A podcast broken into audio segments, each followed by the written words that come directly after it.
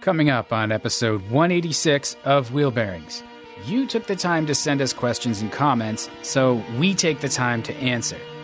We're driving the Hyundai Palisade, Kia Telluride, and we spend a while talking about the Chevrolet Bolt EUV drives that Sam and Rebecca participated in. We also talk about Stellantis considering the Cherokee Nation suggestion that it rename its SUVs, and of course, we head off on a bunch of different tangents. That's all ahead on episode 186 of Wheel Bearings.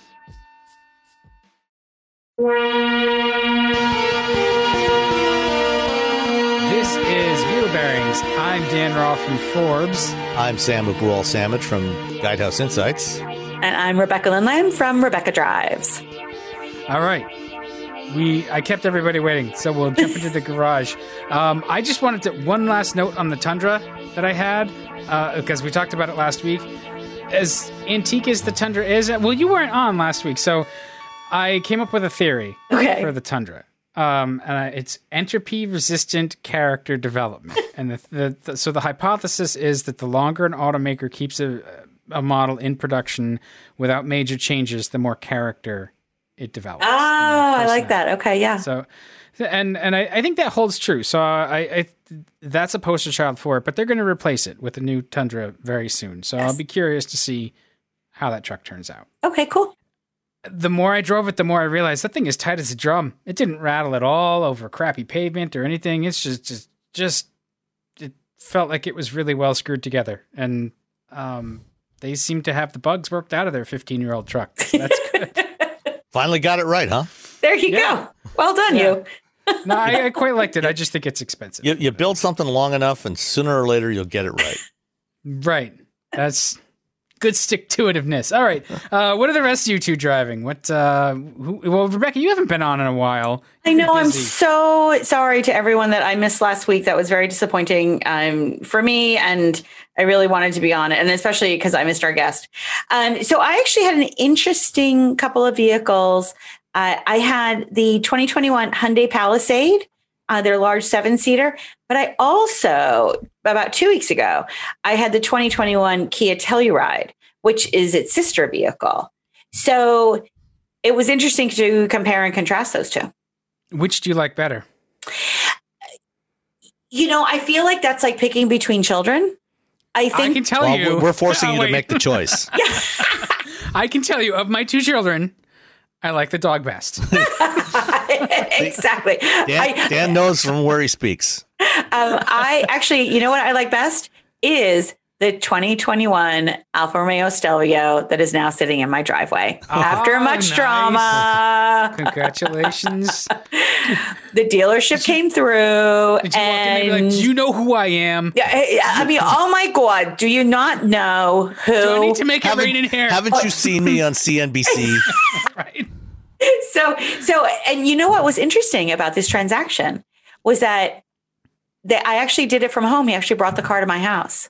Oh, and so we did all the paperwork, which was so convenient. And I will say, I mean, nice. one thing I want to make perfectly clear is that my issues with the dealership was not about haggling. The price was established because um, I had a special code from Fiat Chrysler, which was lovely, and or Stellantis, sorry, and it was more that they tried to change the policy. They tried to not because they're because Alfa Romeos are selling so well, and they only have a certain number of of Stelvios their argument was we don't want to hold it over the weekend but what you know through saturday but when you tell me on friday that you can hold it for 48 hours i expect you to hold it for 48 hours and so all of a sudden it was this big sense of urgency that they needed they wanted it to be available for sale on basically like saturday afternoon Well, because they could screw somebody else, they could haggle with someone else and get more profit out of that unit if they screwed you too.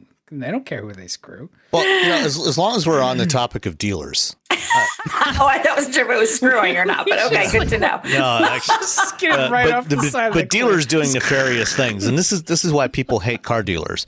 Uh, my daughter this week finally decided to uh, bite the bullet and and buy a, a new car, replace her fourteen, almost you know, 13, four, almost fourteen year old Honda Fit, which has been a great car for her. yes. Um, but she decided she wanted something different, and uh, she decided to she wanted to buy a Toyota 86, and you know, rather than buy a new one, she opted for a used one. She found one um, with like 27,000 miles on it from a dealer in Fort Wayne, Indiana, which is about two hours away from Ann Arbor, where she lives.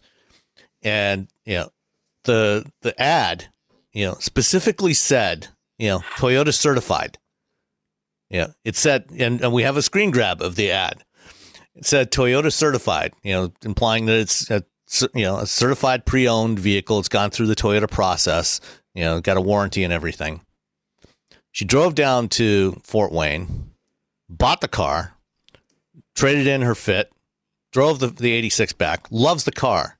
But then she realized she didn't get any documentation saying anything about the, you know, and I've never bought a CPO car, so I don't know if they actually come with a certificate that says this has been certified by Toyota in this case, you know, and it's gone through the inspection process. You know, so the last two days she's been, you know, going back and forth with Toyota. She realized she hadn't gotten anything that actually says it was a certified pre-owned.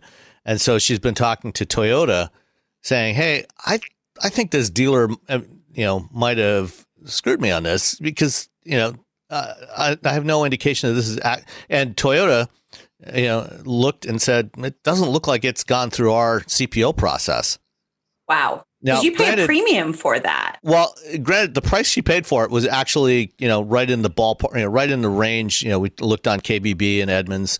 You know, okay. it's it's right in the the right range, you know, for a non CPO car. Okay. Um, so you know, she didn't overpay for it. I'll, you know, say but that they much. advertised it as a CPO. But they advertised it as a CPO. So you know, if you're buying a used car, you know that's supposed to be a certified pre-owned, make sure you double check on it. Make sure that you're actually getting what they're advertising. And in general, when you're buying a used car, it's also a good idea to you know have it checked out. You know, spend spend a hundred bucks and have it checked out by a mechanic to to make sure that there's nothing you know significant wrong with yeah. it before you buy. when I when I was shopping for E class wagons uh, a year ago now, as one does, um, I uh, I horribly offended the Mercedes dealer that had the one that I test drove and and really liked before I decided I wanted a truck. They, I was like, I need to get it you know checked out. I want to have a pre-purchase inspection. And she was just like, well, I mean, we're the Mercedes dealer. we we know these cars. It's like that's that's fine. I've owned European cars before. I'm going to get a pre-purchase inspection. yeah. well, so Nicole had a funny experience shopping with her daughter, Nicole Wakelin, who was a guest a couple weeks ago. Uh, she had a funny experience uh, shopping with her daughter this a couple days ago. Uh, they went into a dealership and she made the fatal error of instead of saying window sticker, she said, "Do you have the Monroney?" Monroney. Oh, which no. right immediately gave her away and she was like oh shoot, but she didn't say anything.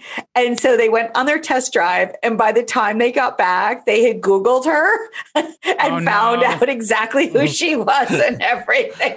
And, you know, she just became a NACTOY juror, which is so, so great. It's uh, North American Car and Truck of the Year. And so, you know, she's in the news a lot lately and stuff. So she Can had a very funny story. Because you need to be like, it's like, that's like a gang. You need to be beat in. Um, uh, so, did they give her a deal? Were they like afraid of her then? Yes, they were afraid of her, appropriately so, as well they should be. Good. but yes. So, so, so anyway, run off the rails yeah. immediately. Yeah. yeah. Let's go back to the question. Telluride Palisade. Yeah. So, tell you, which is your favorite child? You know what? I'm still going to go with Palisade. I, okay. It I, the the I'm sorry. I'm going with Telluride. I'm sorry. I'm going with Telluride. I love wise choice. The, I love the square. I, I love the square lights on them. They're so distinctive. The headlamps, they're so distinctive. You know that when you are when a pal when a, um, a Telluride is coming towards you, you know it. Like actually, I I was I was in mine and I was near a dealership and the guy was moving the Telluride. And I kind of flat, you know, I flashed my lights a little bit. We waved at each other, and I thought, "Oh, isn't that fun?" Uh, but it's just so distinctive, and and I think the Palisade is incredibly handsome. It's a very elegant vehicle, but there's something more approachable about the Telluride, and I don't know. It's just it's a little bit more youthful and rugged, and I I just both vehicles are incredibly good, and so I wouldn't hesitate to recommend either one of them. Uh, you know, the price point is very similar. The engine, the 3.8 liter engine, is the same. There's just small differences, but I really think you're just deciding between uh, between exterior because even the interior is very similar. They're so intuitive. The the fit, the finish, the features, they're just they're all really really good. And I somebody was at my house uh, yesterday and he said, "Oh, you're the girl with the cars." like, yes, I am. and let me he, show you my Monroney. Yeah, Do you want to come up and see my Monroney? Uh, and so he uh, he asked me that. So so the Palisade was sitting out there, and he said, "What do you think of that?" And I said, "I would." I wouldn't hesitate to recommend it to anybody. And, you know, as we've talked about with Hyundai and Kia before, there still is skepticism about these brands. And it's so unfair because they're so good. And I just told him, I said, you know, if if you need a seven seater, this is a vehicle for you. The way that it drives, the way that it handles, you know, I've been going back and forth to storage a lot as I purge my house. And I mean, they carry the size of Japanese apartments. Like you can put hmm. so much stuff in there. It's just, it's incredible. So I, I'm a I'm a huge fan. The other thing that was remarkable to me was even though they don't have running boards, how easy they are to get in and out of. You know, I'm five feet tall. That's not I don't say that a lot about a lot of trucks, but I didn't even hesitate. Like I don't think about getting in and out of them, which tells me that it's very easy to do. And I just was I'm a big fan of both of them. I, I mean, I think you kind of have to pick between the more uh, Scandinavian style interior of the Telluride or the sort of more German or English kind of opulent quilt stitched themes in the Palisade, right? That's kind of yeah, I mean, uh, one is definitely more elegant than the other. I mean, I think the Palisade is probably a little bit more elegant than. No, absolutely, but yeah, yeah but you know, it's a it's a matter of personal taste. You know, your, your personal style. Exactly. Like you, I I kind of uh, veer towards the direction of the Kia. Um, but you know, not that there's anything wrong with the the Palisade. It's just it's not my personal style. I I prefer you know the cleaner look, you know the the more um, restrained look of the of the the uh, Telluride. Mm-hmm.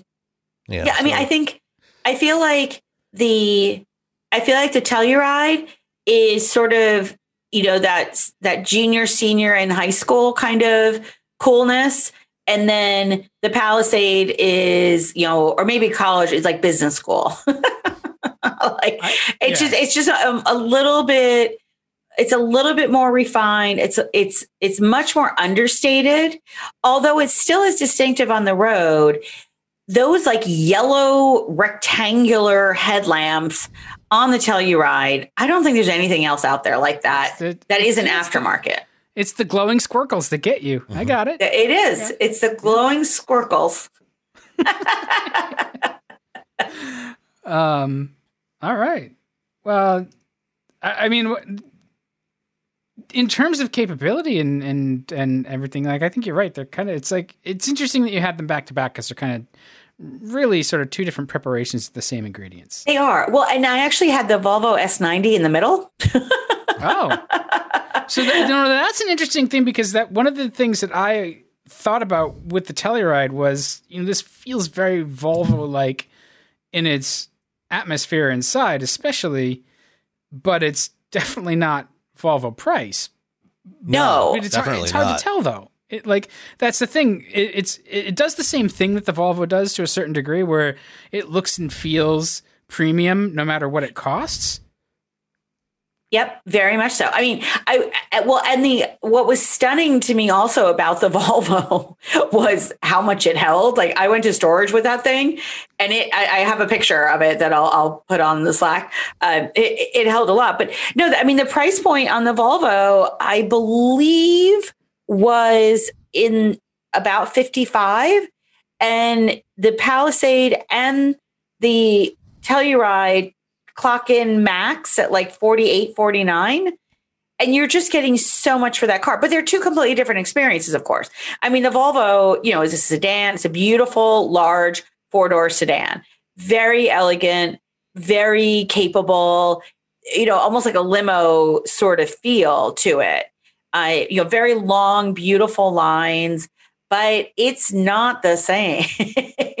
so, you know, from a capacity standpoint and such, I mean, the the Volvo, uh, one of the things that was remarkable about, the Volvo, considering their reputation for safety, and I, I have a picture of this, and I'll, I'm curious to see if if other people have experienced this.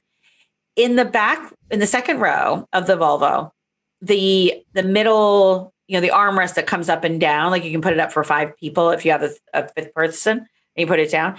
When it's up, it almost completely obscures the view from the rearview mirror. Hmm. And This is like, why all cars should have the digital camera mirrors. like well, they should, but like shockingly so. Like I was, I was really taken aback because I thought it was directly in my line of sight for my for my rearview mirror, Mhm. and I ended up putting it down for the whole week because it was so it was it was so intrusive and i just was very surprised about that because it's almost like the like the it's almost like it has its own extra headrest for safety and i guess maybe if somebody's sitting there their head would obscure the line of sight anyway but Yeah, but when you don't have any passengers in the back seat, you know, you want you know, you want a clear view if you can have it. right And, and that's that's the beauty of the the camera mirror systems. Um, Yes. you know, is that it's you know, it's on the outside, it's unobstructed. Yes, I, I absolutely love the camera system. And if people don't know what we're talking about, I a lot of I've experienced it in GM products. Yeah, Um, but Land GM's Rover has it. Yeah, there's, Yeah. there's a few manufacturers doing it now. Right. And so go ahead. Well, it's cool because you from from your rearview mirror, you can just flick the mirror. There's a little button underneath it, and it actually doesn't it doesn't show the interior of the car. So if you have people in the back seat, like little kids, they will disappear. but it shows the exterior of the car, like it activates the camera that's outside the car. What it's ideal for is if you have packed your car to capacity, you've packed your SUV or or whatever, and you can't see out your rearview mirror, you can flick this little switch and it shows the road behind you using the exterior uh, camera. And I thought that was really cool. Is that a good explanation, Sam? Yeah, well, I, I would add to that even even if you haven't packed your vehicle, even if it's empty, you know, especially in SUVs, you know, you often you know you've got a lot of pillars, you've got a lot of you know often a lot long distance to the back, and you know if you may have two or three rows of seats behind you with headrests, and those things block the view. Mm. And you know, having having the camera on the outside that gives you a completely unobstructed view. And the other thing too is, you know, on a truck or an SUV where you're also sitting up higher, Yes. uh, even even if you don't have anything directly blocking your view on the inside, you still can't. You know the you know the the lowest part of the glass, you know, is usually you know four maybe five feet off the ground, and you know if there's anything directly behind you, you cannot see it. Mm. And those cameras will give you a view, a, mu- a much better, a much more comprehensive view of what's behind you. So it's much better for safety. Yeah, no, absolutely. I love those cameras. I, I've heard some people say that they don't, they have a hard time with them, that they can't get used to them. When I was on the GMC Sierra uh, pickup truck drive, which was now like 2018 or 19, I, I got used to it right away. It didn't even, and once it was on, I never turned it off again. Yeah. And you're I, right. I mean, um, I didn't have a, I didn't have anything the- in the pickup bed, but it was great. I have trouble focusing. Like, uh, I I it, I have to practice more with them. I think it's just it. It's not the same as a prismatic mirror. Right. You, So- your your focus does change a little bit. Um, you know, because when you're looking at a at an optical mirror, you know, your act your eyes are actually focusing on what's, you know, the distance behind you. So you're focusing at a farther distance away as opposed to when you're looking at a display, your your eyes are focusing on that display. So it's a shorter focusing distance. So it does take a little bit of adjustment, but I think once you once you drive it for a while, I mean, I, know it, it didn't take me long to get used to it and you know Yeah. jumping back and forth between cars you know i i've never I don't have a problem with it anymore. Like, you know, right now I've got an Escalade in the driveway. And then, you know, last week we drove, you and I, Rebecca, both drove the, the Bolt EUV. And I, I don't know about yours, but mine had the camera mirror in it. Yes. Yep. Mine had it as well. Yeah. Well, and it's what? great. Yeah. Let's talk about the Bolt EUV. Okay. um, other than like, so it's a bigger bolt, but it's not actually bigger. And It, it, it's- no, it is. Um, it's, I- it's, it's six inches longer than the regular Bolt. But where is that six inches? It's in the rear It's, rear it's split. room, right? Uh, so you got three inches additional wheelbase and then three more inches behind the rear axle. Um, so you got a full three inches of extra leg room in the back, you know, and then a little more space behind the back seat as well. Um, but like height and width, you know, it's the same as the regular Bolt. So it has has the same frontal area as a Bolt, uh, but you know, it's just a little. It's basically just stretched. Um, and you know the the styling is you know the design is slightly different, and the you know the fascia is slightly different from the the Bolt, and you know it. The way I described it in my write up on Forbes is you know it looks kind of like a mini Blazer. You know, it's got you know a lot of the same styling cues as, as the Blazer. So you have the the slim horizontal daylight running lamps across the top edge, and then the headlights are down below. And then, you know, the side profile, the glass, you know, it sweeps up at the back and you have that little black trim in the C pillar. So it, it kind of looks like a mini blazer. And size wise, it it slots in almost ha- almost directly in between uh, the Trax and the uh, Trailblazer uh, in terms of size. So the trail it's slightly smaller than a Trailblazer, smaller or larger than the Trax, uh, but it's a little bit lower than both of them. I was going to say d- without the ride height though, Without the ride height, yeah, because Length- it's length- it's a length and width. hatchback. Yeah, it's Yeah. it's a hatchback. It's a Um, hatch. but it's you know, but it, it's a tall hatch. You know, the Bolt has always been you know a, a rel- proportionately a relatively tall car. You know, compared to like say compared to a Sonic, you know, which would be the closest gas engine vehicle in the in the GM lineup. You know, it's it's tall. It's always been taller than the Sonic, and it's a little bit wider. So you know, it, it is it is a bit roomier. It is. So one of the things, and I don't mean to just jump right into the negative because I think I, I love the fact that they brought this vehicle out. I don't think that there's enough differentiation between the Bolt and the EUV. I mean, when when we looked at it, like at one point, even the Chevy person like walked over to the Bolt and not the EUV. it was so similar. But um, one of the things that I noticed, and I, I apologize. I don't know why all of a sudden my computer's freaking out here. Um, one of the things I noticed was that there was not that really engaging torque to the ve- when driving the vehicle. Did you have that? Like I just I didn't feel like I was getting instant torque from this thing. Did you put it in sport mode, or even in regular mode? Yeah, I, I got plenty of torque right off the line. Did you really? I just Maybe you've just been spoiled. maybe I maybe I have been spoiled by the by the Mach E because it was not the same. No, it's definitely not. You know, it's not the same. You know, it's not in the same league as the Mach E, but Right. you know, the, the Mach E all-wheel drive. You know, it's like 360 horsepower, and this is 200. Okay. So this is what's interesting and this is what I wanted to ask you about because I think I I know I make the the the mistaken miscon the misconception, the mistaken misconception, the misconception that all EVs have really good torque, but it does get back to horsepower. Well, I mean, they they have good. They all have good torque. You know, they all develop their their peak torque right from zero RPM, but that doesn't mean that they all have the same amount of torque. Right. Okay. Yeah, uh, Because so I just I found it really sloggy. I was just I was disappointed. Okay, You're a lead foot. Yeah. That's what you know, Isn't sloggy an acceptable term? that's perfectly acceptable. Yeah. you know, Um, the the, we- the we Bolt has 260 foot pounds of torque. Um, you know, the Mach E I think is about uh, the all wheel drive is somewhere around 400.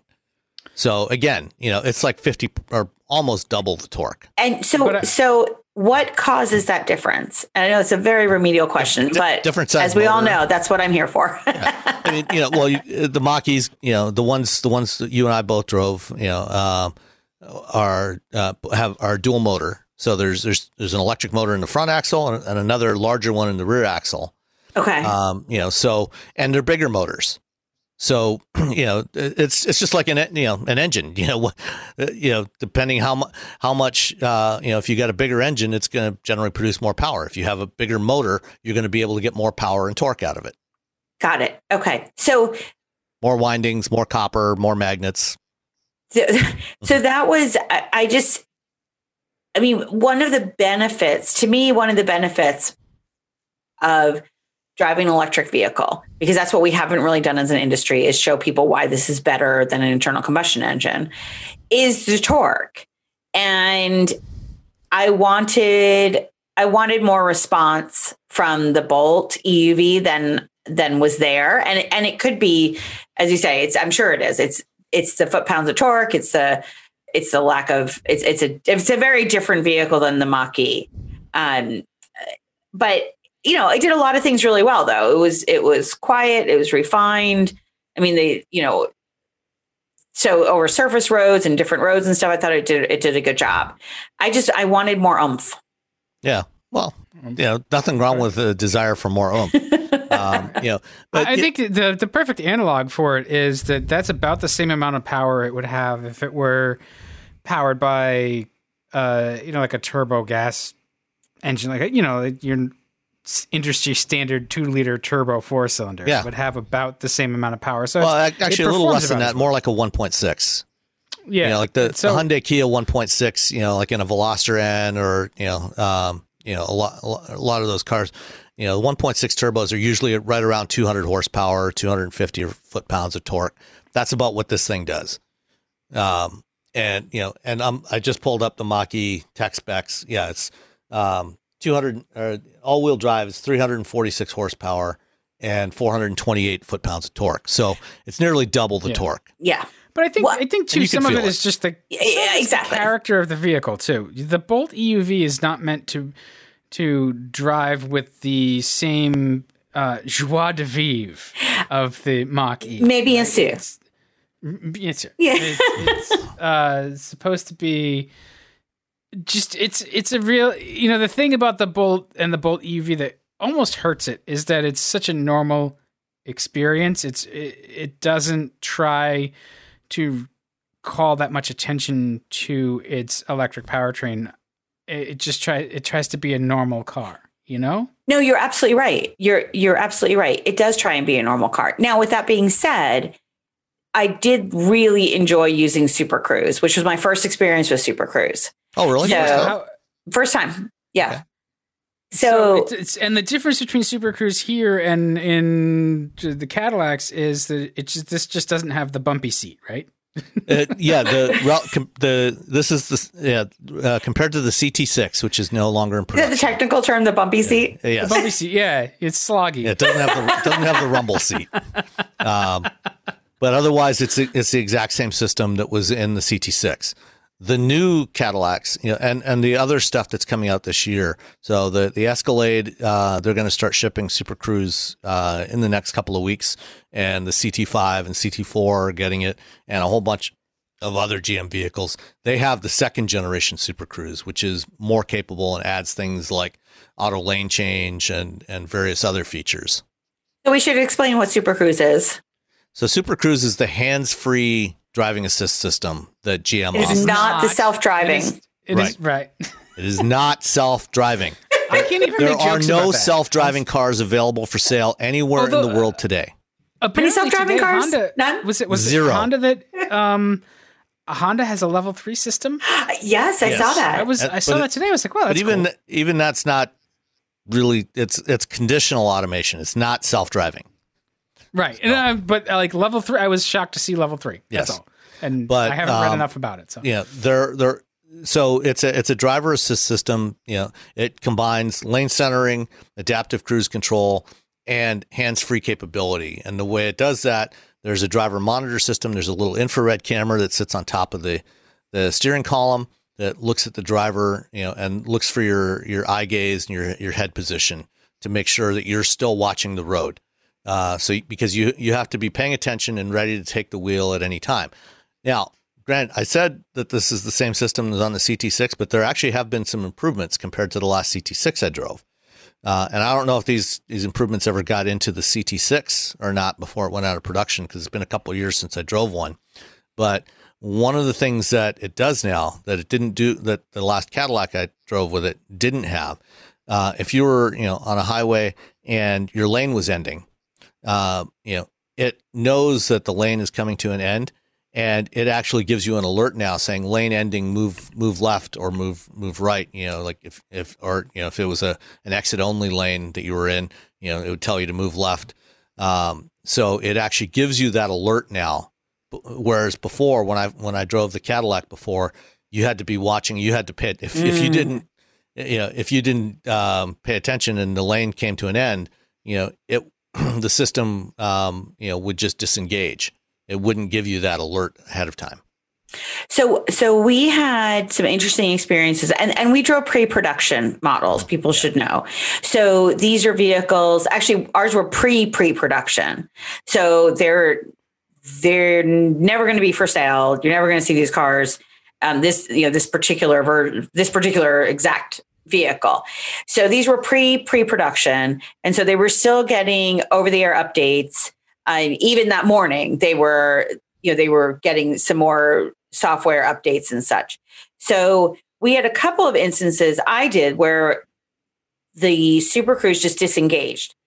It just all of a sudden i was like oh okay i have to take over now. And and it's it's not that it just it does it and doesn't tell you. There's the bar on the steering wheel goes from green to bright red and starts flashing at you and such. But what was interesting was um, i was in new jersey when we were doing this and we drove by a Nabisco plant that my dad actually used to go to um, when he was uh, developing products as a consultant for Nabisco.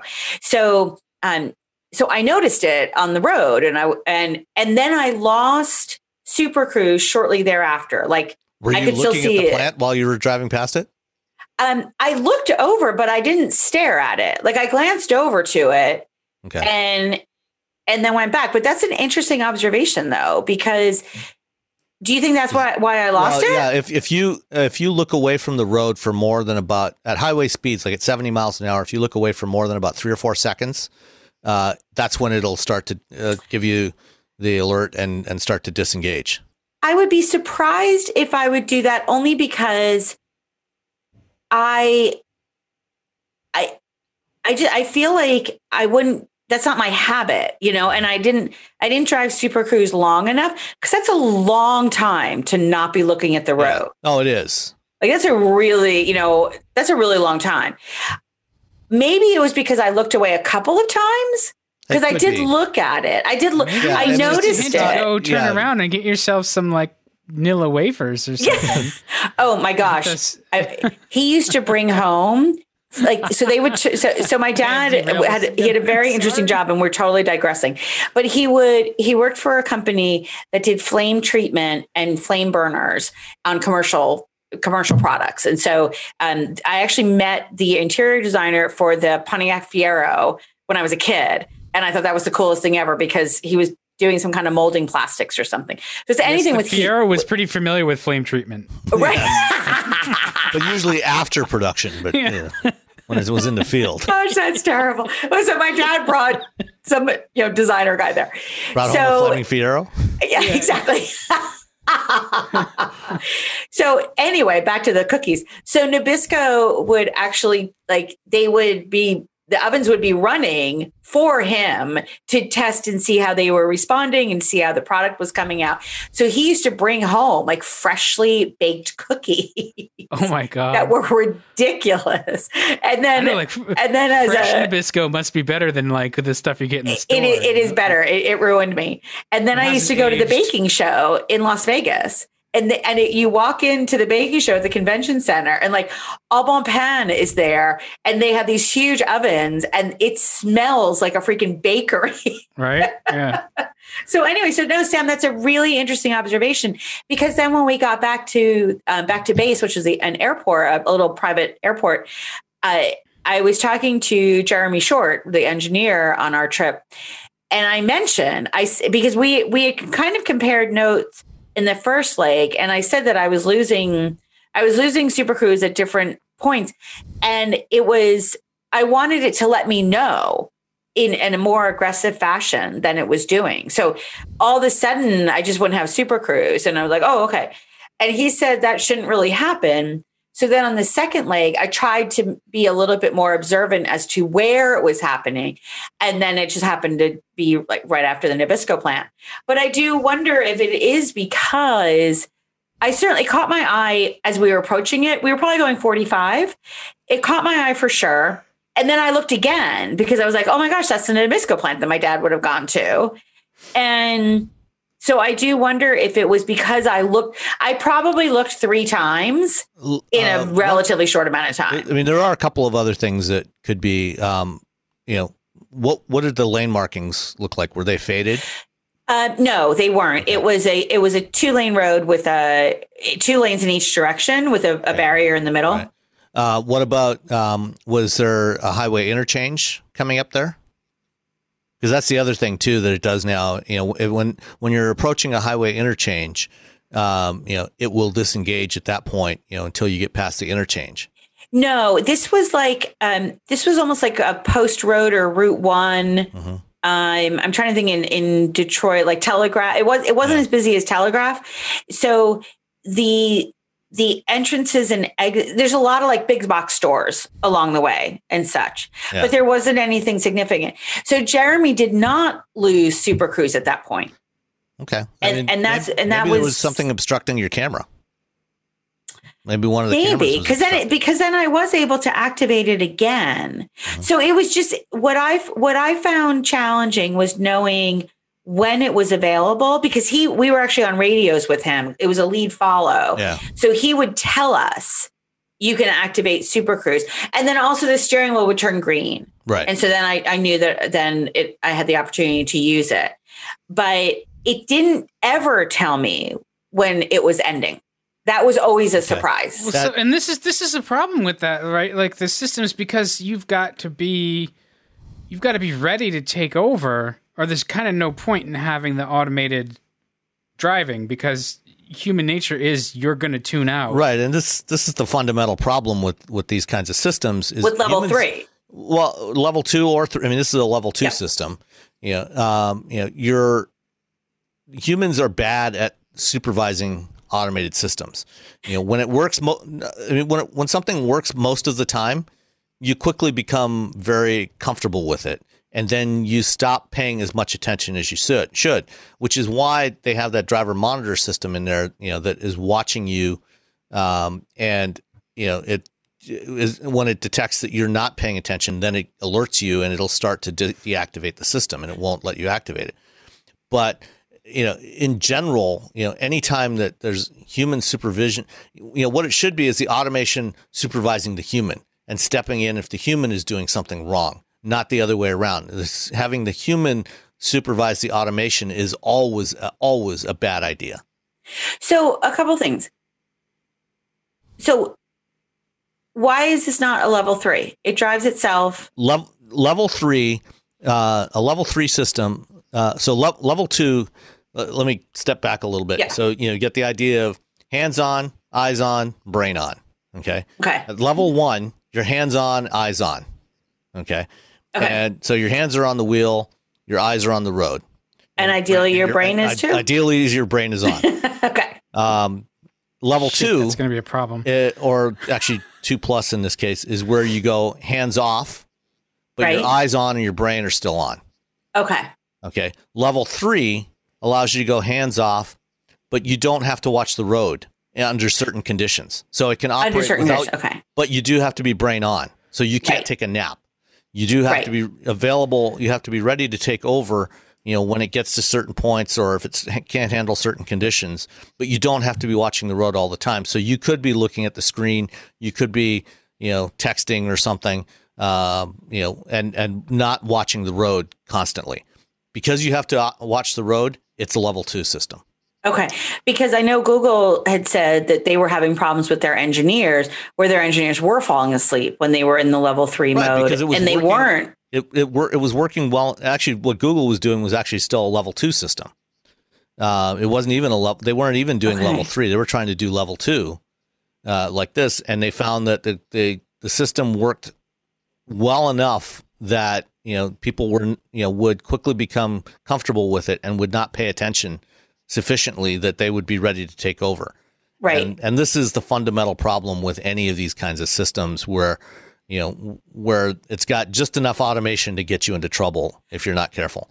Well, and now one of the things that they're running into issues with is when people are wearing masks in their car, that can sometimes interfere with um, with really effective monitoring. I think I mentioned. Um, I, I, actually had a call the other day with the with the uh, um, CEO of Seeing Machines, uh, which oh, is oh, cool. the Australian company that actually makes the driver monitor system that GM uses, and BMW okay. uses it, and some other companies are going to be using it as well. Um, and they're you know they're not really looking at your lower face; they're looking at the head pose, the head position, and the eyes. So as long as you I, can see the eyes, right? But so other systems are looking at the entire face, and those are the ones that are having issues uh, because GM actually had. I mean, Chevy had us remove our masks in the car, and I asked the question. I said, "Is it to help the monitoring?" And they said yes. Hmm, okay. So, but I do know other systems like Drive, Drive, which is based in New York here.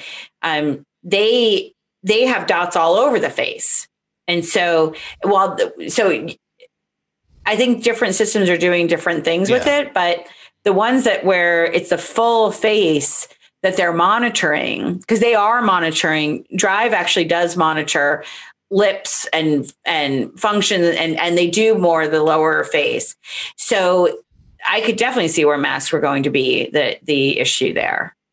You know, and yeah, then some masks, I mean, on my small on my small face, some masks go really like I actually have to physically pull it down away from not only because my glasses are big, but eh, my some masks cover my entire face. So like they probably go up to my eyelashes.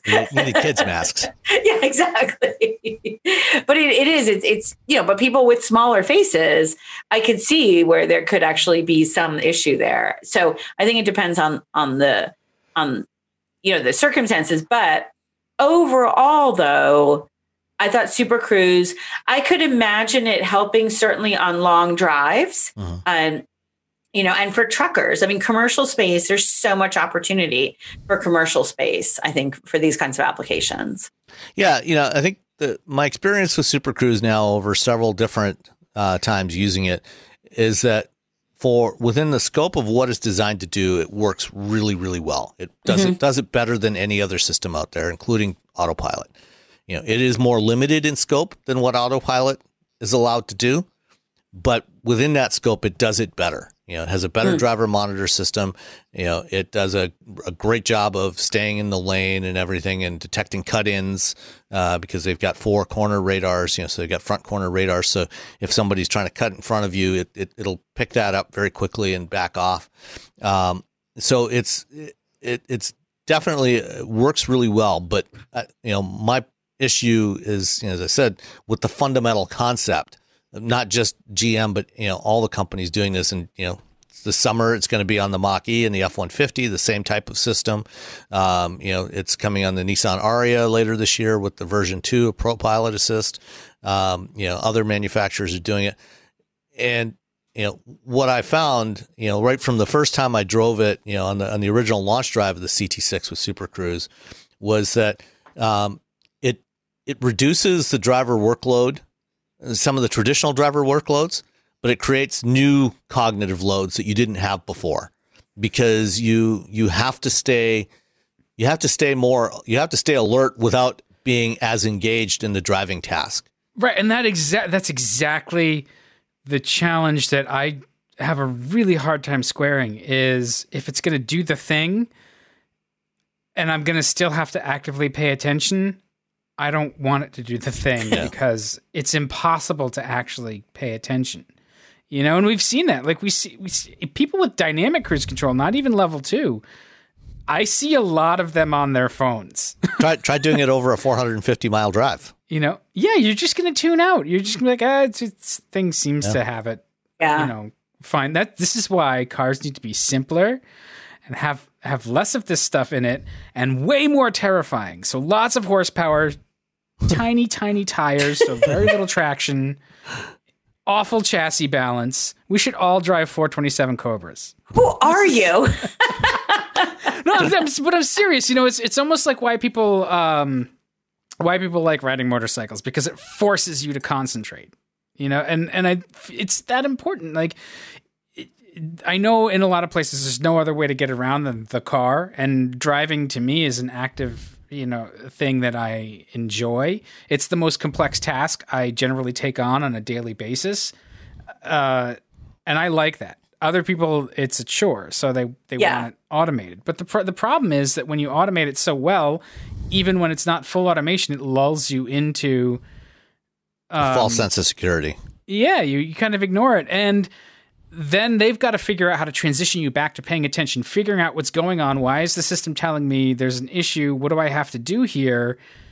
Um, and you're traveling, you know, at 60 miles an hour. You're going a mile every minute. So you're like, that's that's a lot of feet per second. I forget how many it is, but it's enough. it's like 500 feet per uh, second. No, yeah, thirty-two point two No? feet per second. I think. Okay, 500 feet per second. Stupid ass. That's why. No, I get that, I but I do think that I think that one of the challenges is that we don't necessarily know the optimal times to use this. Yeah, well, I mean, I so I like like Sam said though, like Never. the system Yeah. should monitor the driver and assist the driver when there's an issue versus the system taking over and like so it's almost like this is a parlor trick that got out of hand. Yeah, But I mean, yeah, but like, like what stability control does, um, you know what um, what Toyota's doing with their Guardian system, you know, which is using the same types of sensors, the you know the automated driving sensors to detect, you know, when the when the vehicle is getting into a situation, you know, where the driver is not responding correctly, then intervening, you know, so having the automation supervise the human instead of the other way around.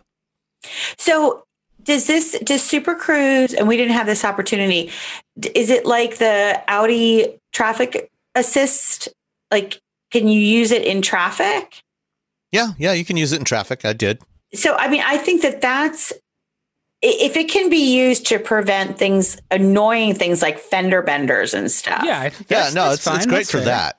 You know there so there is there are there are times and places for this. Where if i know you know like, like even even earlier this evening on i-95 for whatever reason there was a lot of traffic. It probably was a leftover accident you know in the residual because we were kind of going waves. So that would have been really convenient because all of a sudden we were stopping and then all and then all of a sudden we would be going up to 60 you know for a short period of time and then all of a sudden we were stopping again and it was just Sounds And- like and it actually is- Yeah. 95. It actually is really nice in scenarios like that. You know, like I, Yeah. you know, uh, the last time I drove a CT6 with Super Cruise, I was in California, in Northern California, and you know, I was driving back from Petaluma uh, back down to uh, San Jose, and I, you know, drove, came across, and drove over the Bay Bridge, Mm. and you know, from you know, as I was approaching the Bay Bridge, you know, I I was hands off the entire time, you know, coming onto the Bay Bridge um, and all the way across the Bay Bridge until you know we got to the end of the bridge, you know, and that was the point where uh, I finally had to to take over. But you know, early morning, you know, rush hour traffic across the Bay Bridge, you know, it's exactly that. It's. Stop and go, you know, and I I just sat there, you know, lean back, you know, hands on my lap, you know, obviously had to pay attention, but right um, Did you? Is that the direction of the toll booth, or was it the other way? Uh, the other. I can't one. remember now. Okay. Yeah, the, I think the toll booth is coming back is- towards the east. Yes, back Yeah. towards yeah. Because that's the thing That's too. Is that like how does it handle things? Obviously, you have to take over at, at, at that Oh point. yeah, you, but you'd have you definitely have to take Yeah. over. You know, if you've got to stop for something like that, and it's not it's not going to stop for traffic signals and things like that. Right. Which is why you can only use it on divided highways. Ah, okay. I mean, I thought it was a it was a very good system at the price point that this vehicle is. I think the Bolt overall did a lot of things really well, and uh, you know, I I like the fact that they, that it's already come down to from a Cadillac all the way down to the Chevy Bolt for availability because I do think that there are instances where it can be useful. But for day to day driving, you know, like if you're just running errands or something, it does seem a little over the top. Yeah, and you know the getting you know the the price of the bolt you know is another thing you know they they reduce the price they're reducing the price of the bolt for the 2022 models. So the the regular bolt the base price is going from 37.5 to $32,000 and that includes delivery charge.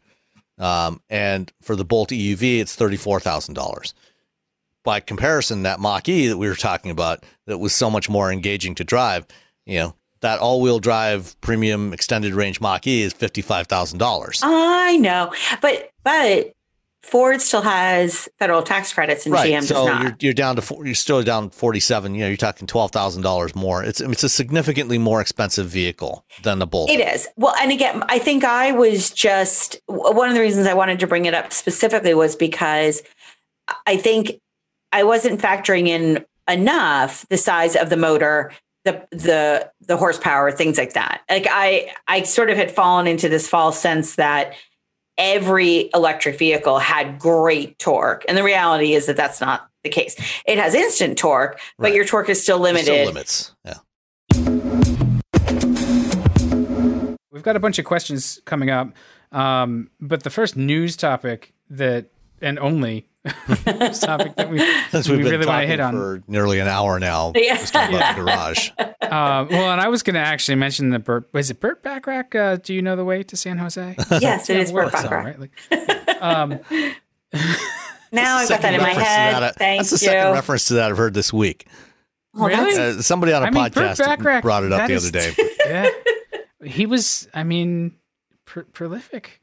Uh, He certainly and was. It's some, my my daughter's getting into to music, and so I am torturing her with the original versions of songs. So she really likes um, the the always something there to remind me. oh It was yes Naked Eyes. But I was like, oh yeah, check this out. 'Cause the it was originally a Burt Bacharach song for Dionne Warwick um, as well, and she did. She was like, that's weird. So, um, going through his back catalog, totally off the point. Back on track. Um, so the Jeep Jeep Cherokee Grand Cherokee. It was a news item last week that we didn't quite get to, but the uh, Cherokee Nation has suggested that maybe it's time for them to drop the name from their automobile because that's kind of like, I mean, it's like naming your car the, you know, I don't know, something else of European descent. You know, like the, uh, it's it it sound it's it's kind of weird, right? Yeah, yeah. I mean, I guess I don't know. That's probably mr probably potato head terrible. Yeah. that's Centurion. sorry but um, Dr. Seuss, I can, that's not right I either, can, sorry. Uh, I can see how it's offensive to the Cherokee Nation. This is just just more of like, hey, yep, you guys once again are stealing our stuff and profiting from it. And last week, it FCA and Stellantis had issued some statements that were sensitive. They said, you know, we understand this and uh, we'll look at it. We're open to conversations and, and stuff. And just today, uh, Stellantis CEO Carlos Tavares said, uh, if if there's a problem, we'll solve it. Check out the hook. Well, I'm sorry. Yeah. So what's interesting about this is it reminds me of the Land O'Lakes situation Well, where they had yeah, a the- Native American woman on it. You And- know, the Land O'Lakes thing was weird because that that the woman that was Yes. on the uh, Land O'Lakes packaging was actually painted by a Native American artist. Well, and there was actually Native Americans that said that they really liked her being on it because they liked the representation of it. And Yeah. so this is like many of these issues, it there's always two sides to it. I suggested Not always. prior, well, a lot of times there are, but Yeah. I suggested um, to Sam that they call it the National Football League, National Football Team, or the National Washington Football Team, or whatever the. Yeah, no, they, they had that. It was it was it was like wasn't it this year? They they had the it was Washington football football team. Yes, the Washington football team. So no, I think um, I think that it's it would be well, and and you know what, um, Dan, you had made a comment. This is why you like alphanumerics. I can't stand alphanumerics because it doesn't Mm-hmm. I mean there's a lot of people anything. that don't like them, right? Um, and you know, it's funny. One of our former colleagues uh, works for a window company now, and he's like, the name of the door is like X Y Z, blah blah. And I'm like, no, what's the name of the door? He goes, no, no, that's the name of the door. it's like a serial number.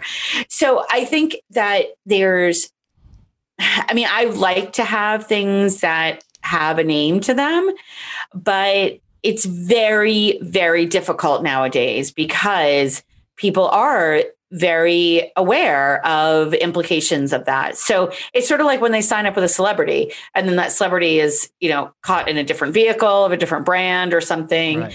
Um, I'm not talking about Will Ferrell at all. Uh, but, you know, it's. well, I, but, uh, you know, there, so there's the challenge of ha- naming things. And then I think the other challenge that they've got here is the the nature of that name and the the weight that it carries, the historical weight that it carries, and our reawakening to uh to that that history. And so you can you can on the one hand shrug and say like why didn't you know why is it all of a sudden offensive? And i, I think that's less the point. I think it's, it's yeah I mean, it's not, it's not all of, a sudden and, you know it, people have been offended, you know, Native Americans have been offended by the use of these names for a long time. It's just that, you know, only recently has the rest of the population started to come around to the idea that that these names are in fact offensive to you know uh, uh the use of these names for commercial reasons or you know as a mascot for a sports team you know is offensive to to people. Well, without I think part of it is just, it's like without consultation or partnership. So I'm glad that they're they're saying you know let's try to work this out. Um, if there's if there's some kind of compromise, you know, talking about it, opening the dialogue, it's a it's a great step. Um, and and I hope that the Cherokee Nation and Stellantis can can figure it out because it, you know I'd be pretty upset if somebody named their car the Dan Roth and I, I, can only imagine what the car would be. But you know, I'd be like, without, without telling me, I'd be like, come on now, Mercedes be, wagon, be a reboot of the right. Volvo 240. Yeah. Uh, you guys know, but no, I think it's um, there is. I think there's certainly an opportunity for dialogue, and yeah. because you know that when they came up with this name in what was it 1970 40, something years so what 60s i think yeah it was it was the late 60s it was on the the mid 70s um, well the jeep has sold the compact the cherokee compact suv since the mid 70s so the the the grand cherokee but you know there wasn't a native american person in the room Right. is my point. Oh no, right? absolutely. you know that's the thing, and so um, I think that the opportunity for dialogue is is fantastic because and you know to have that conversation about what that really means so it would be you know it's I think that people often struggle. The people that are not Native American can often struggle with the idea of, you know, this is an iconic name. It's sort of like giving up Wrangler, but it's not. It is different, uh, unless there are, you know, cowboy Wranglers out there that are offended by it. But I think that, you know, it's it's something that needs to be talked about for sure. Yeah, yeah. I mean, I, I, think that that's it's it's a good development. Um, let's open the dialogue. Let's talk about it, and I want to see what they come up with. I I think, and it, it's you know my personality type is one that I like um, the alphanumerics, and like you would not believe the unbelievable string of just equipment names, like recording gear and stuff. We just like you can have entire paragraphs that are very little besides numbers. Yeah. like I'm going to plug the U47 into the 1272 and then I'm going to run it into the 1176 and we're going to Well, I would use I would love to hear from our listeners board. on this topic. I think I think yeah. I would love to to so please write in on the topic of the Jeep Cherokee and Jeep Grand Cherokee and what are your thoughts on yeah. on rebranding? And yeah, and I, do you have any thoughts on what you'd like to see it named? That is way above my pay grade. I, uh, well, so they had before they brought the Cherokee, just the plain Cherokee back. They had it called the Liberty, mm-hmm. which I mean, okay, that's at least uh, it's it's pretty inoffensive. Um, so again, I'm just gonna go for like an alphanumeric. It's like start with a number, like because uh, you know, and it's funny too. Like uh, us car geeks, like I my Grand Cherokee is a WK two, so so maybe just call it the platform. May Call it the platform name. Right. we uh, that's the mark of the true car geek, right? We all talk about platforms. We don't, and and so you know when you've got a Except live most one, of the people start- buying these things are not true car geeks. That you know, No, of course not. they don't want to buy a Jeep WK2. I think it'd be interesting to hear from our listeners. Yeah, absolutely. All right, And speaking of, we heard from them. Yes, we- we got we have a whole bunch of uh, questions and comments um, that we haven't gotten to. Um, and so let's start off with um, Travis S. and um, Travis writes, uh, "I'm curious about your thoughts on ease of entry in newer cars." And this, uh, you know, this is something we've talked about before. You know, for you, Rebecca, even though uh, your stature is quite different from Yes. Uh, he says, "I'm a big guy, six foot five and 350 plus. Um, I feel like entry is getting tighter on new cars. I rarely had any issues with getting in and out of anything that wasn't a Miata. I had an 09 Mazda 3 that I fit in with plenty of room and zero difficulty getting in and out. I replaced it with a Mazda, a 16 Mazda 6."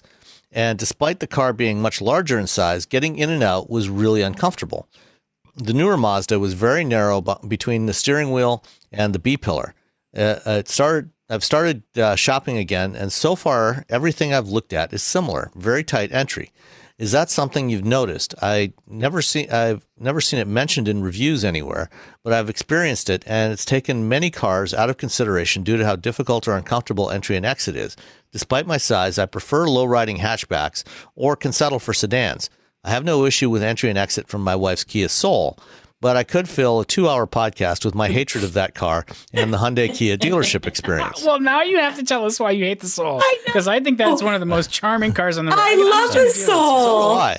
Uh, my, my random thoughts are that the B pillar is further forward for easier entry to the back seat, or better crash protection, or if your tinfoil hat is handy. Um, they are making it. Uh, they're making it a tighter squeeze into cars to push the ever increasing number of large people towards SUVs and crossovers. Uh, tinfoil hat off. I um, I think that the dimension you're probably looking for is the the, the door opening dimensions, right? And and Pretty much, yeah. I don't know if that has. I, I don't know how easy that is to obtain. Like that's probably not something that you're going to find in the commonly available like Chrome Automotive database that every site sort of scrapes for their information when you're car shopping. So you almost have to bring your tape measure and. He's talking about like A pillar to B pillar versus how that's normally measured diagonally. So it's I think Go ahead. I mean, my experience with things like this has been the, and interestingly, on Mazdas in particular, has been the slope of the A pillar. That the slope of the A pillar is so dramatic for stylized design, and also the.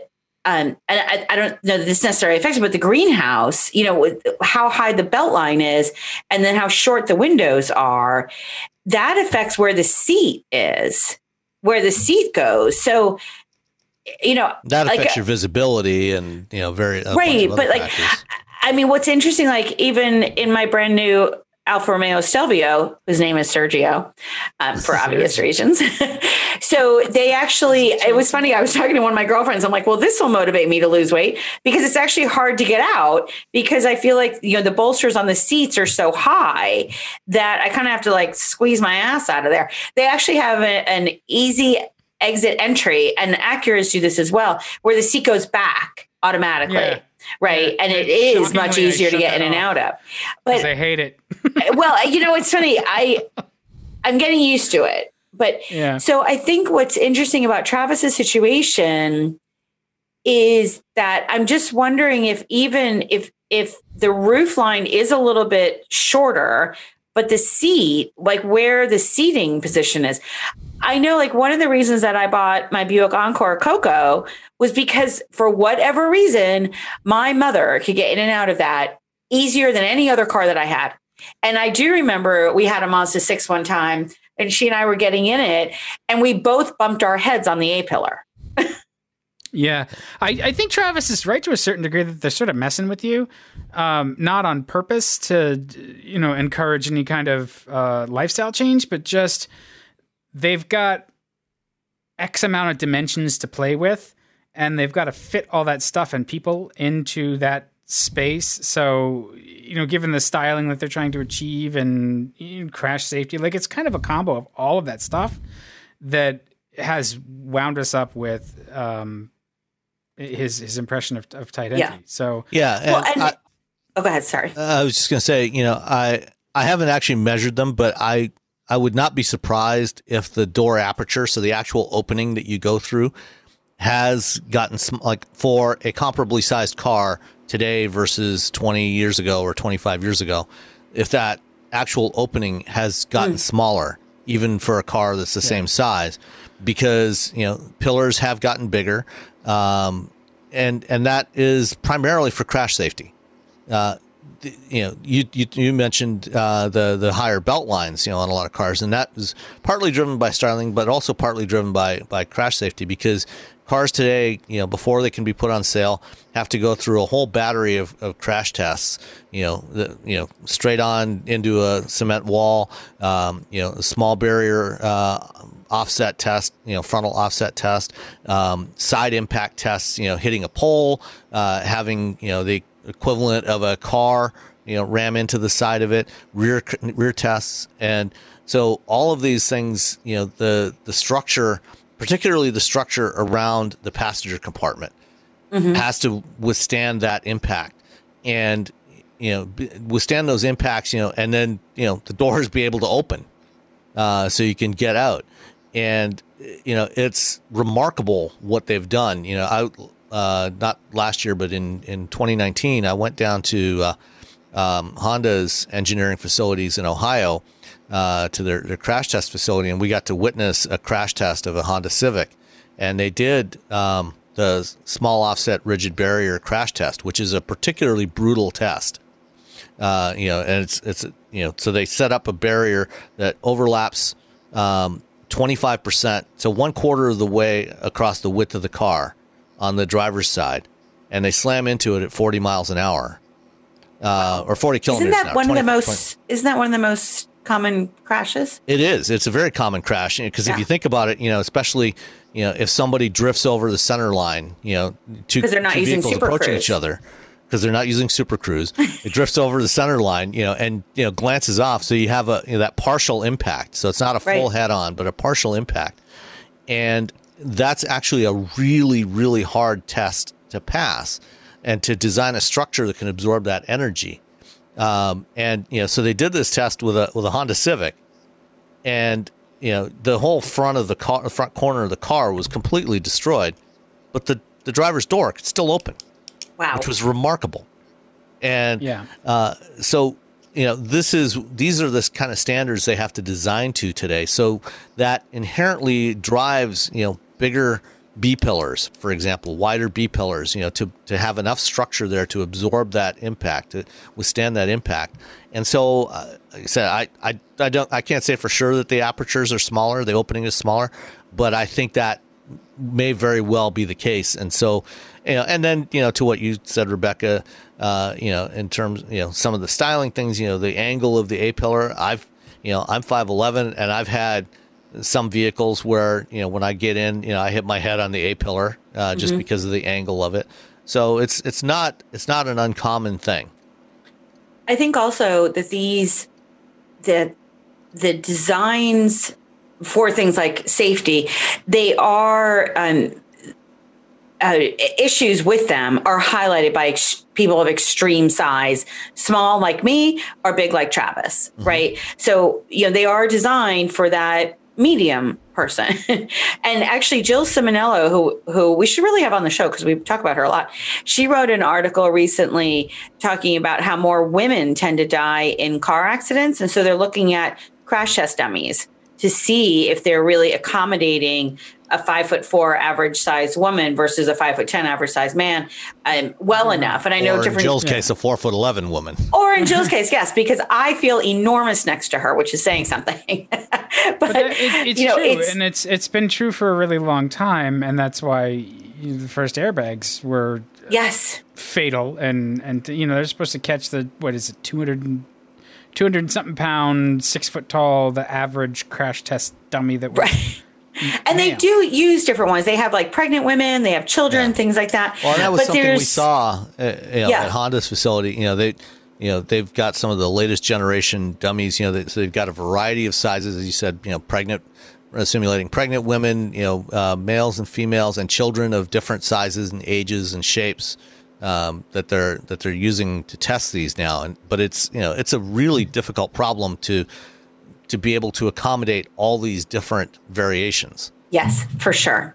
So Travis, we feel your pain. Yes. Yeah. All right. Next up, Chuck Goolsby uh, writes in. Uh, we've all had some variation of Rebecca's dealer experience, which thankfully has been now sorted. Yes. Uh, I haven't bought a new car from a dealer since 2002, and I imagine I never will again.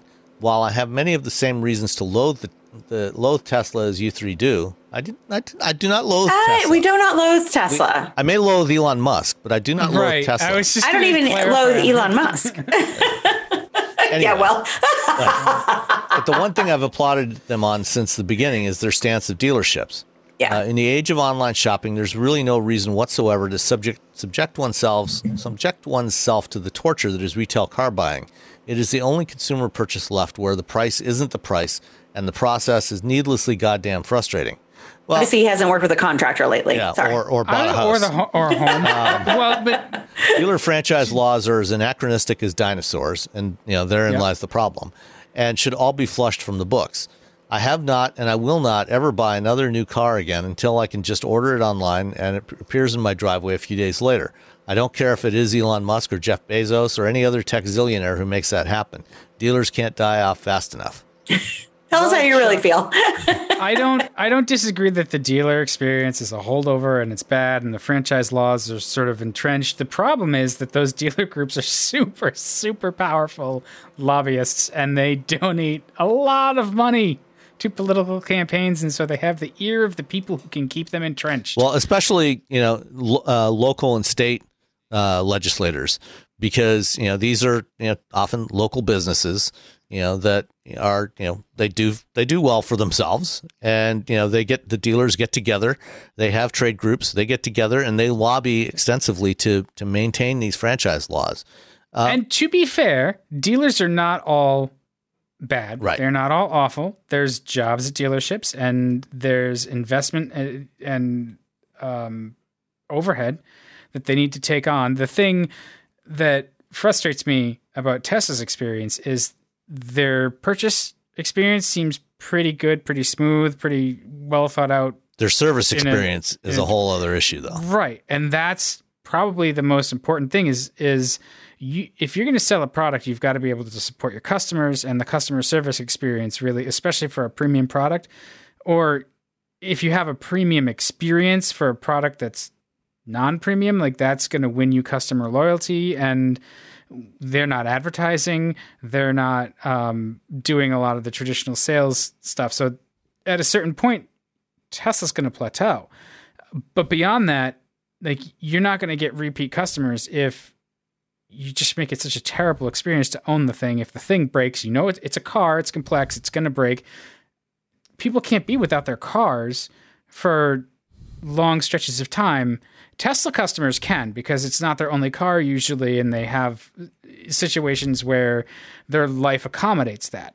But somebody buying a $25,000 EV, that's not the case. They they have different pressures in their lives and so they need to be able to have that common dealer service experience at the very least.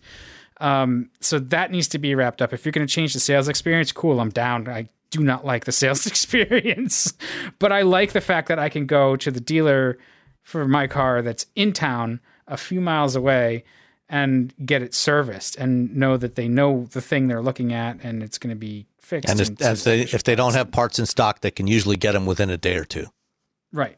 So I like that part of it. I think I think that the the even though I agree with everything you said about the dealer franchise, about the local and state level lobbies and such, the thing though now is the dealer that is willing to evolve, the dealer that is willing to, you know, to to automate their processes, to do the no haggle pricing. Even Oh, my, winner. you know, even my experience when I said, look, is there any way that you can you can bring the car here to my home? Because I was going to have to figure out like how, like somebody else was going to have to go to the dealer with me to get me there and then to get right. me back because Uber is not really happening right now, right? So right. it was it was a lovely experience to have him come to. You know, we sat outside, we went through all the paperwork, and it was a really positive experience. So the dealers, I mean, just look at what Sam said earlier. His daughter was willing to drive two hours to get what she wanted. So the dealer that provides that type of service. Also, we're seeing more and more competition on used cars from Carvana, from you know right. people that deliver the car to you. So, you know, there is opportunities for dealers to improve on the experience, but they have to take the initiative and they have to do it without uh, needing it to be mandated you know by i mean competition needs, needs to basically mandate what they do but there's there's opportunity there to improve. And, and, and for for what it's worth you know if there you know there's obviously been a lot of pain over the last year due to the pandemic but one area that actually has moved forward significantly in the last 12 months is online our online car buying Yes. Most dealers, most new car dealers across the United States have, if they didn't already have an online system, they have implemented online systems to go in and, and shop for a car and, and do most of the transaction online. And, yes. you know, especially bigger dealers, most, most dealers, most bigger dealers are offering you know, uh, like at home delivery and things like that, and, and even pickup for service. Uh, so, you know, they'll come and pick up your car and, and bring it back. So, um, the, the system is evolving and especially and now as we get into more and more sales of EVs manufacturers are working with their dealers they're they're getting more involved in moving a lot more of the purchase process online you know, um, for for the Mach E when they when Ford launched the Mach E, you know, they did online ordering. You know, dealers have vehicles in inventory now. You know, so you can go into a dealership and, and buy one now. But initially, you know, all the orders were done online. You you went online, you you configured your car, and you then you picked a dealer nearby you where you would finish off the transaction and take delivery. Mm-hmm. Um, GM has said, you know, when they launch the Hummer EV later this year, you know, you will do the entire purchase process online, and the only thing you'll do with the dealer, you'll select a local dealer where you'll take delivery. All everything else, the financing, everything else is going to be done online. Volvo just this week announced the same thing for all their EVs going forward. It's going to be online sales only. You know, and again, you know, you'll finish it. You'll finish off you know, uh, with taking delivery from a, a, local dealer, but the the whole purchase process will be done online. Oh, so how does a test drive fit into that? So for for test drives, um, you know, you again, it'll have to be you know working, you know, selecting a dealer, and they will they can deliver a car to you for a test drive. Okay. So I can see how this is unpopular with dealers, given the fact that it it upends their their ability to, to upsell, s- sell the car, right? Like, but it also it turns them into basically just a service center of the parent corporation, and they're they're not the parent corporation. Mm-hmm. Dealers are independent corporations, yeah. and so I want to know what the negotiations were like for Volvo to be able to, to do that. You know, because it's if if I'm a car dealer owner, and most owners don't own a single store, they're they're corporate owners. They own multiple stores. They're ownership groups, and they're they like they make millions of dollars on this stuff. Uh, to to really have their hand forced to shift their business like that has got to be unpopular. but there, but the cons- first of all, I think a lot of like what Sam said, the pandemic forced some of these changes. Yeah, but and, and, the consumer like said, the is forcing them though too. Yeah, and the dealers that get it are going to be the ones that win. Exactly. Like, those that's just good customer service. I don't see why you you wouldn't do that, uh, even back in the before times. You know, just like, yeah, sure, we'll write the we'll write the loan at your house. That's that's fine. You know, it doesn't it doesn't trap you in that F and I office uh, for an hour trying to sell you the, the you know the the, the ED insurance, the, the, yeah, the ceramic coating or like whatever yeah. the crap is. But they they probably take a hit on on margin even by just doing that, like moving away from those aggressive, abusive tactics, costs them money. The, the it's one of those things like the better it is for the consumer, the more pleasant the experience, the less the deal. No, I mean, I think that we are looking at the blockbuster scenario. Like the dealer, the dealers that cling to the blockbuster model are going to go out, and the ones that are willing to evolve to say, if this is what you need me to do, let me let me rethink my whole business then and, and maybe and and even the servicing of EVs is different, you know. Mm-hmm.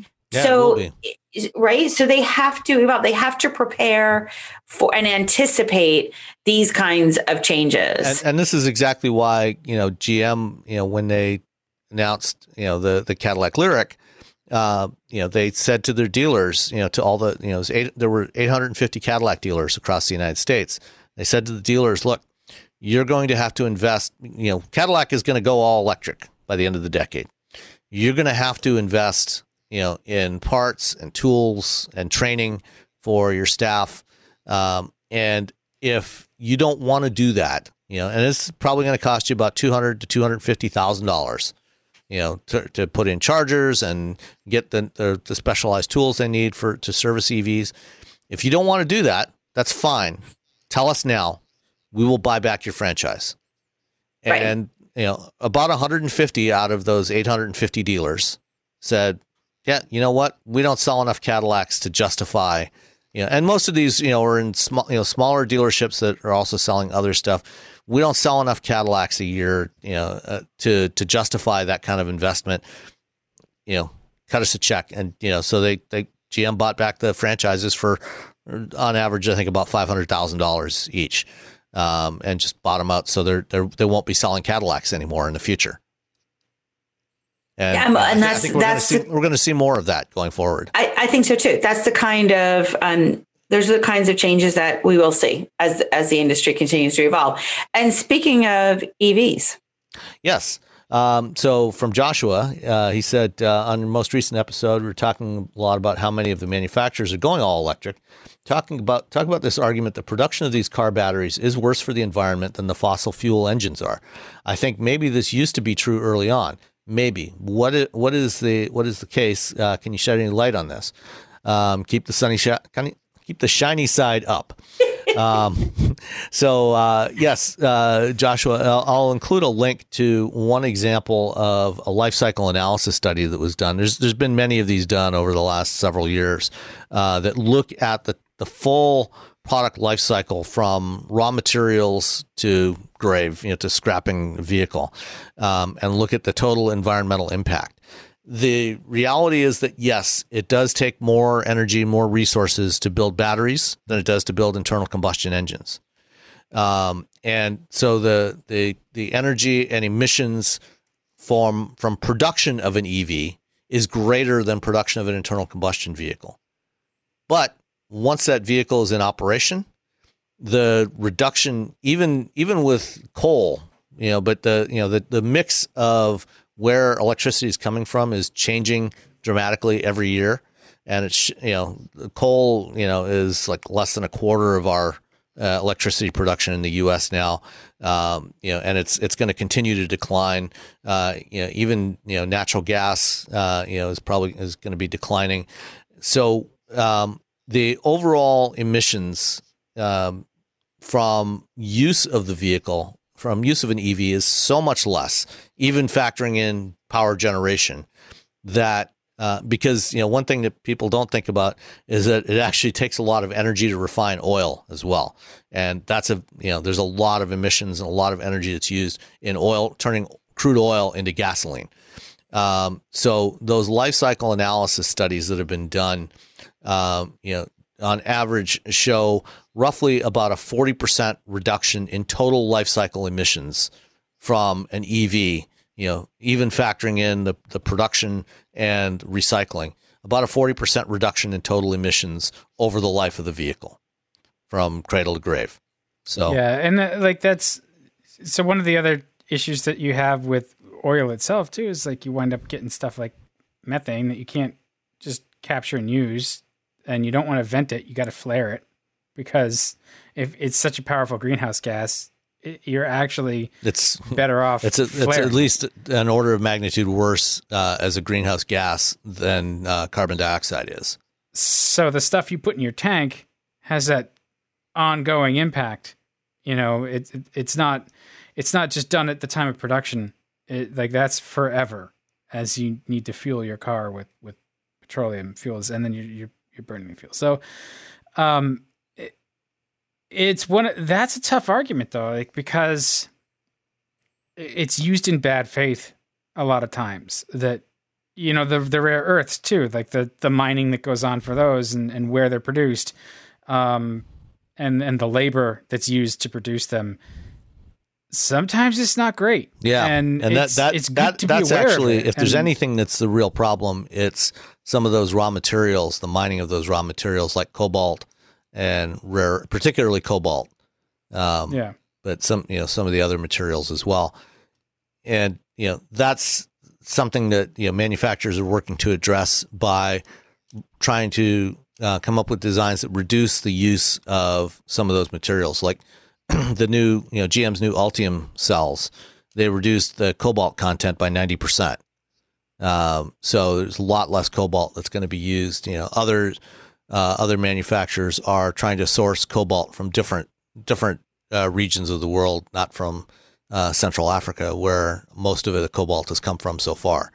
So those those are issues that need to be addressed. But you know, then again, you know, there's issues with where oil comes from as well.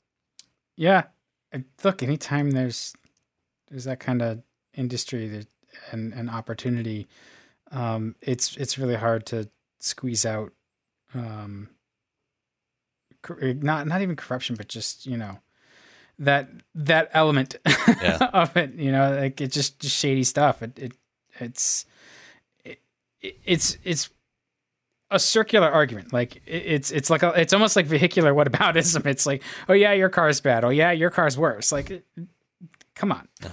Like, all right. So let's uh, let's finish up the last couple here. Um, I can see Rebecca's fading. Uh, well, I just realized that I've never turned on my recorder. Oh, that's all right. so I'm sorry. All right. Uh, so it's okay. I've, how I've, many times did you refill the glass? I've, I've, got a recording going here. Good, thank you. Right. Um, so from Joe Canali, um, I love wheel bearings and I'm a devoted listener. My wife and I love our Telluride, which we added yes. uh, to our consideration based on your review. Nice. Uh, now my mother-in-law is looking at the Mazda CX-5, which I feel uh, like I've heard your review, but I cannot find an easy way to search for which uh, which podcast would have this. Even on your site, there are like 29 pages, and doing a find per page for CX5 is painful. What am I doing wrong? Uh, thanks again. Mm. Love the show. Joe, if you go to the top of the page, you will find a, a, a link there that says search. Click on that link, type in CX5. You will find all the references to CX5 on all from all the pages. So uh, here's the other thing you can do. You can go to Google and you can write Mazda CX5 or CX 5, and you can then type site colon wheel bearings dot media.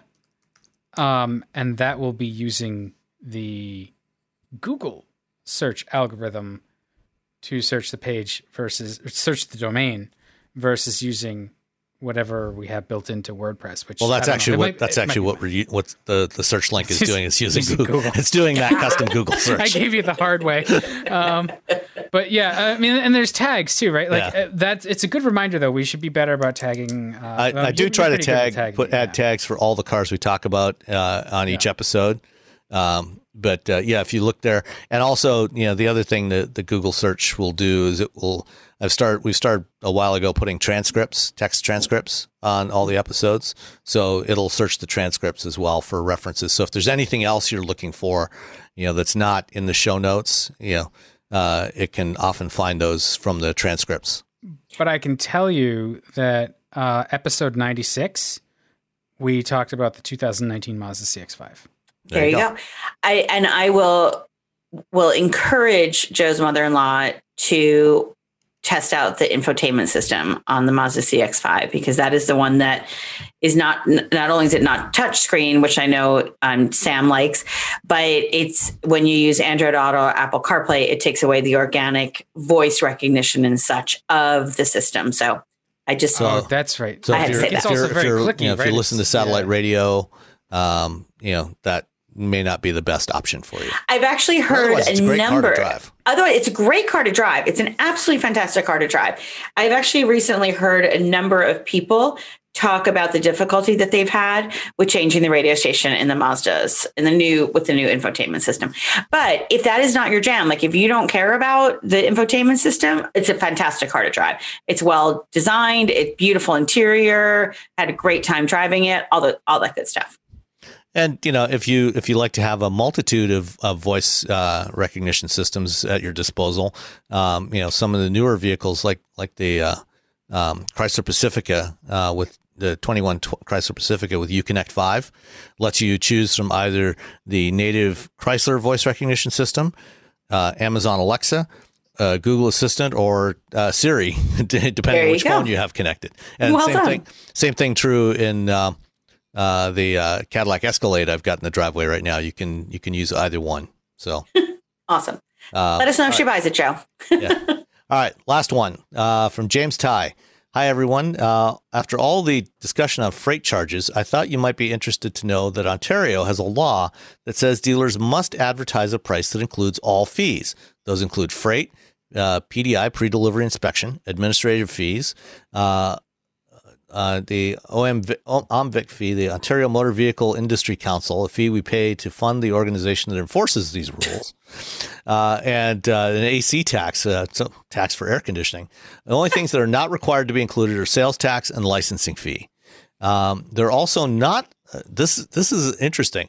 I didn't realize this. They are not allowed to sell for higher than the MSRP price. So no insane dealer markups on hot products. Any everything is MSRP at worst. So whatever the advertised price is, that's the only thing they can charge you for. They can't charge you anything extra. That's so interesting. It's funny to me too because the housing market is different. When they put out a a, a listing price, that's actually pretty much the minimum. You are expected to get into a bidding war in Canada. And to- oh yeah, in in Canada, it, it it varies. In some some places, that is often the case. It, it's definitely been the case in California for many years now, and um, hopefully uh, will be in Connecticut as well for you. yeah, but it's just it's fascinating to me that it's that I mean this is this is really really interesting that it's MSRP or where so there's no dealer markups are not allowed. That's really interesting. Yeah, Well, you know, that's that's Canada where they the automakers they might as well be communists. well, no, but they they can it's the North American market. So they can turn around and overcharge us chumps here in the states You mean like they do for pharmaceuticals? to subsidize the Canadian fair pricing. Uh, no, I have no idea if that's what happens. I'm sorry. I don't want to. Um, I'm being But that's very For, interesting. for though. what it's worth, most of the uh, sticker prices are uh, somewhat higher in Canada anyway. So yes, that's true. well, it's metric dollars. yeah, no, James, that's very interesting. Thank you for letting us know about no, that. I, w- I would love that because it, that's one of the biggest sources of trepidation uh, when you purchase a car is that the price is not the price. And I think that that's why when we, we get back to stuff like Carvana and, and CarMax and that experience is the, the, the price is clear. Yeah. And there's there's well, none of that. you know, especially nonsense. f- for anything that's a mandatory fee like that freight charge. Mhm. If it's something that you can't opt out of, just include it in the price that you advertise. That's Right. you know simple as that.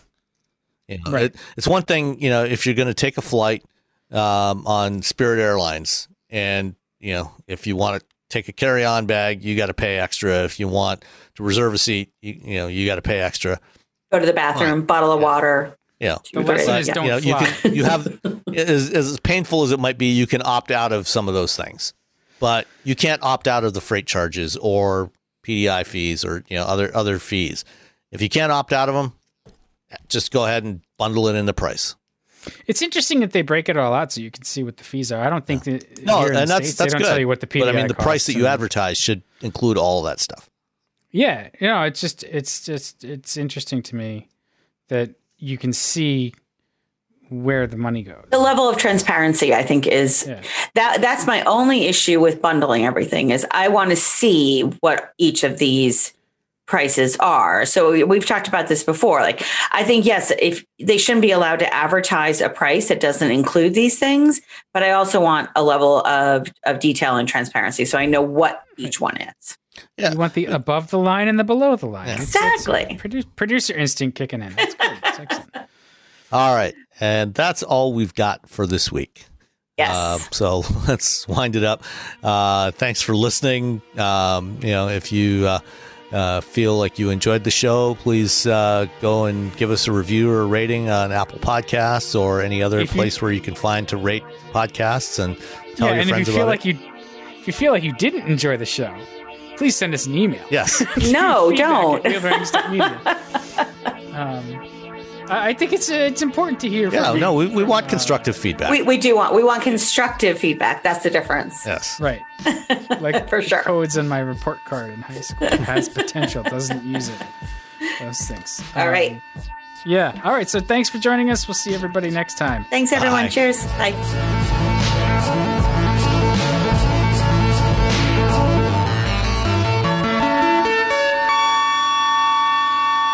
Thanks for listening to Wheel Bearings. Hey, we love to listen to our listeners too. Drop us an email to feedback at wheelbearings.media with your thoughts, questions, or conversation starters. That's feedback at wheelbearings.media. You can also find us on Twitter at wheelbearingscast. Don't use any vowels except for the A in cast. So that's W H L B R N G S cast. Thanks again. We hope to hear from you soon.